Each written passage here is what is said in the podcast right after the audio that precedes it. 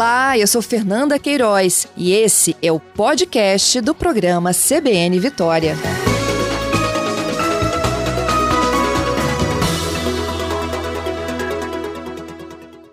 Doutora Etel, fica essa dúvida, né? Quer dizer que alguns pacientes uhum. que tiveram lá no início ainda, antes do primeiro caso da China, antes da gente falar do primeiro caso da primeira morte aqui no Espírito Santo, no Brasil, podem ter tido dengue, chikungunya e também SARS-CoV e essas duas é, terem atrapalhado o diagnóstico da Covid?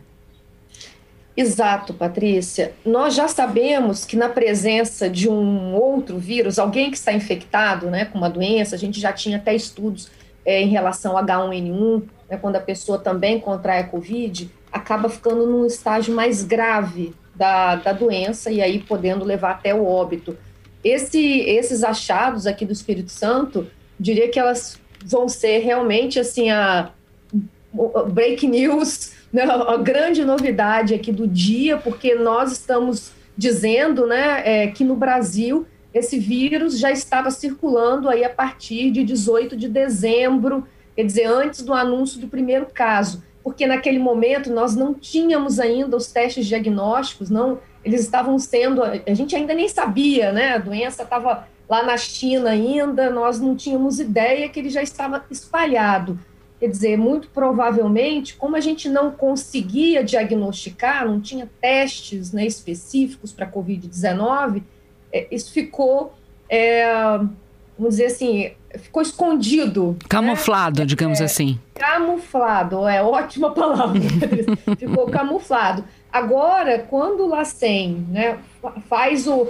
Tipo, olha as amostras daqueles pacientes que tiveram apresentações é, de chikungunya ou dengue no estado, esses 7 mil casos, e encontra também nessas amostras a, o SARS-CoV-2, isso é muito significativo, mostra que nós já estávamos com essa doença aqui, inclusive algumas mortes podem ter ocorrido por conta da, da do SARS-CoV-2, quer dizer, já bem anteriores. É, isso muda um pouco a forma como nós estávamos pensando, né, que esses casos só apareceram depois do carnaval, mais ou menos assim, né, uhum. né? Que a gente estava pensando aqui no Brasil.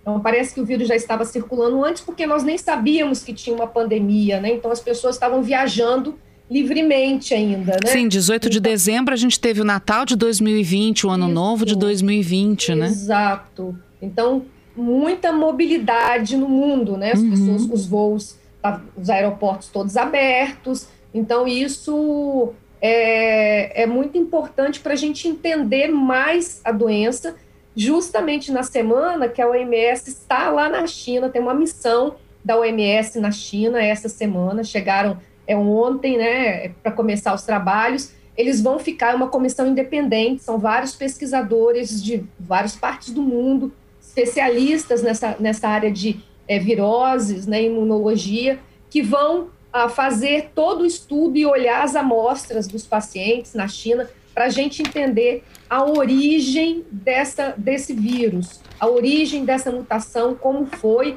Então, é um comitê independente. Depois, houve muita pressão do mundo, sabe, Patrícia, para que a China abrisse esses dados e para que essa comissão pudesse ir para a gente entender melhor o que aconteceu, porque nós só aprendemos para outras pandemias se a gente entende exatamente o que aconteceu.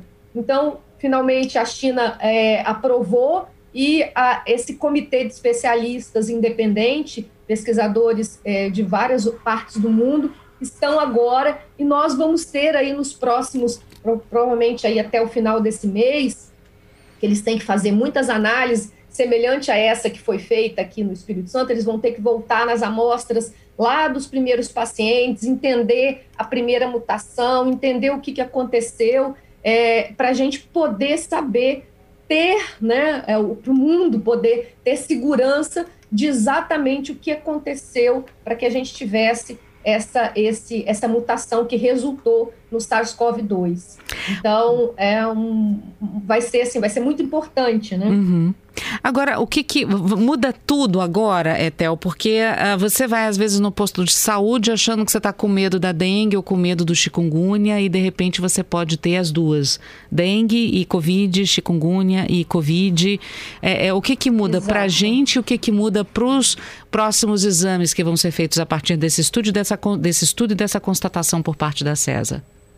muda a vigilância epidemiológica, como você está falando aí, Patrícia, porque agora é, os, essa suspeita de ter, agora, mais recentemente, principalmente quando a gente começou, é, a, geralmente é verão, né, quando a gente tem os casos de dengue e chikungunya, uhum. apesar do ano passado a gente ter ficado com dengue e chikungunya por muito mais tempo, mas é, geralmente o verão é um, é são os picos. Então, agora, esse é um alerta para todos os serviços de saúde né, no Brasil todo, que uma doença pode mascarar a outra. Se, por exemplo, a, o médico lá, a médica na unidade de saúde estiver fazendo o exame e achar que é, que é dengue, chikungunya, mas às vezes tem uma apresentação diferente, vai ser importante pedir é, todos os exames para ter certeza se essa pessoa está infectada apenas com vírus, se está infectada com mais de um vírus, é, e, e, isso pode ter, é, pode ser responsável por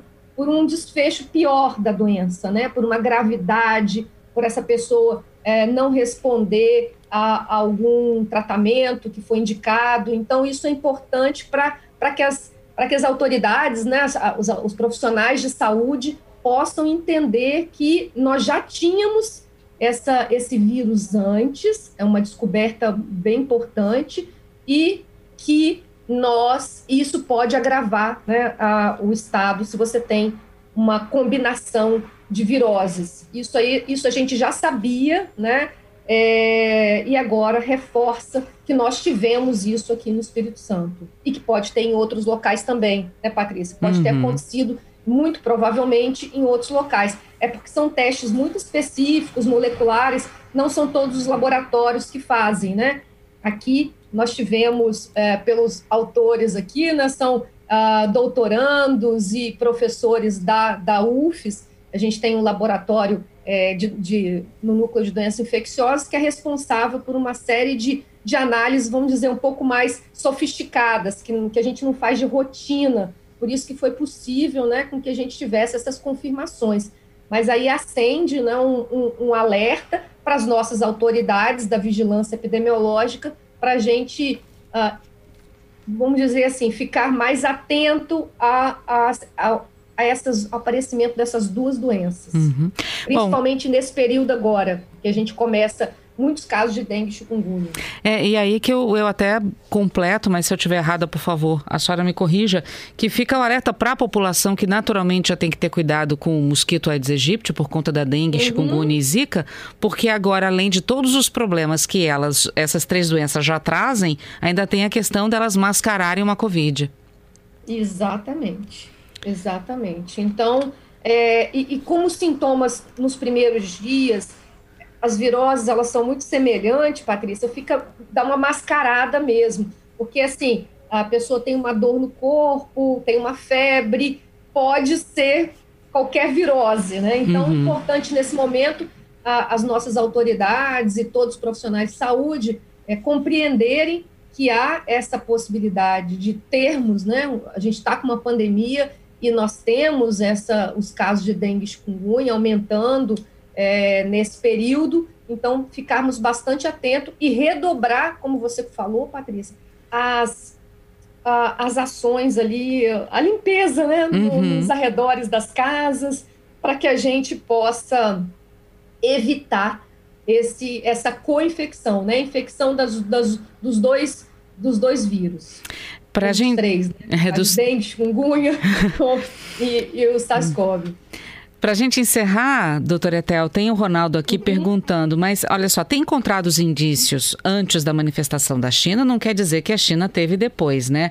A China, de repente, não. só respondeu é, porque ela se manifestou, mas os casos também estariam acontecendo antes na China? Ele está querendo entender essa relação. Eu acredito que sim, Ronaldo. Inclusive, eu acho que com essa, essa comissão independente a gente vai saber melhor, porque hoje a, a nossa, assim, a gente ainda acredita que a mutação veio da China. Então, essa comissão independente está lá para analisar, inclusive, isso. E, são esses soros de pessoas que, que é, doam sangue. Uhum. Então, tem esse estoque nos bancos de sangue. Então, eles vão voltar antes de dezembro. Eles vão lá nos, nos estoques de sangue que estão armazenados em setembro. É, eu não sei quando eles vão retroceder, mas com certeza eles vão retroceder para a gente saber se esse vírus já estava circulando também. Então, é muito provável que o vírus já estivesse circulando antes, mas como a gente não tinha, não tinha exames, não tinha diagnóstico, o diagnóstico só foi possível depois que aquele grupo chinês liberou o sequenciamento genético e aí vários laboratórios puderam fazer as mudanças em testes diagnósticos que nós já tínhamos para identificar esse novo vírus, mas a gente não conhecia, né? Então é muito provável que antes de dezembro o vírus já estivesse circulando. É isso que a gente vai saber. E agora a gente vai saber com essa comissão exatamente de que região veio, é, como que ele fez esse salto em espécies, é, foi do morcego mesmo, o que, que aconteceu. Então, são essas perguntas que a gente precisa ter respostas e nós ainda não temos. Etel Maciel, doutor Etel Maciel conosco aqui na CBN para tentar entender um pouco mais esse estudo. Muito obrigada pelos esclarecimentos e a gente volta nesse assunto também nos nossos próximos comentários na segunda-feira aqui na CBN Vitória e na sexta no CBN Cotidiano, né, Etel? Isso, Patrícia. Vejo, vejo os nossos ouvintes, encontro os nossos ouvintes na sexta. Se tudo caminhar tranquilamente, né, Patrícia? Porque cada dia a gente está tendo uma novidade. Então, estamos no início de janeiro com muitas novidades, né? Uhum, é verdade. Vamos aguardar. Esperemos que fique por enquanto nisso, né, Théo? Ou que notícias boas ou, venham, ou né? Ou se for notícia boa, né, Patrícia? Pode vir notícia boa. É verdade. Doutora Etel, obrigada mais uma vez. Um... Tchau. Tchau, tchau.